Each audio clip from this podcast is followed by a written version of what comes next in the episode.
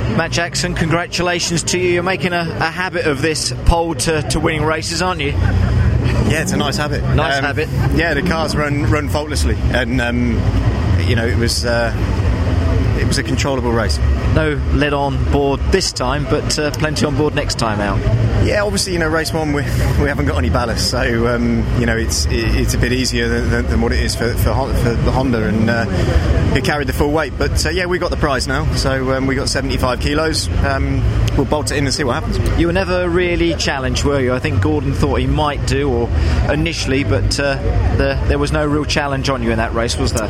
No, we managed to just break that toe um, on the first lap, and from there, really, we could control it. Um, you know, we managed to just get that break, and that was um, and that was uh, that was it, really. Great stuff. Well done again, Matt. Thank Cheers, you. guys. Thank you.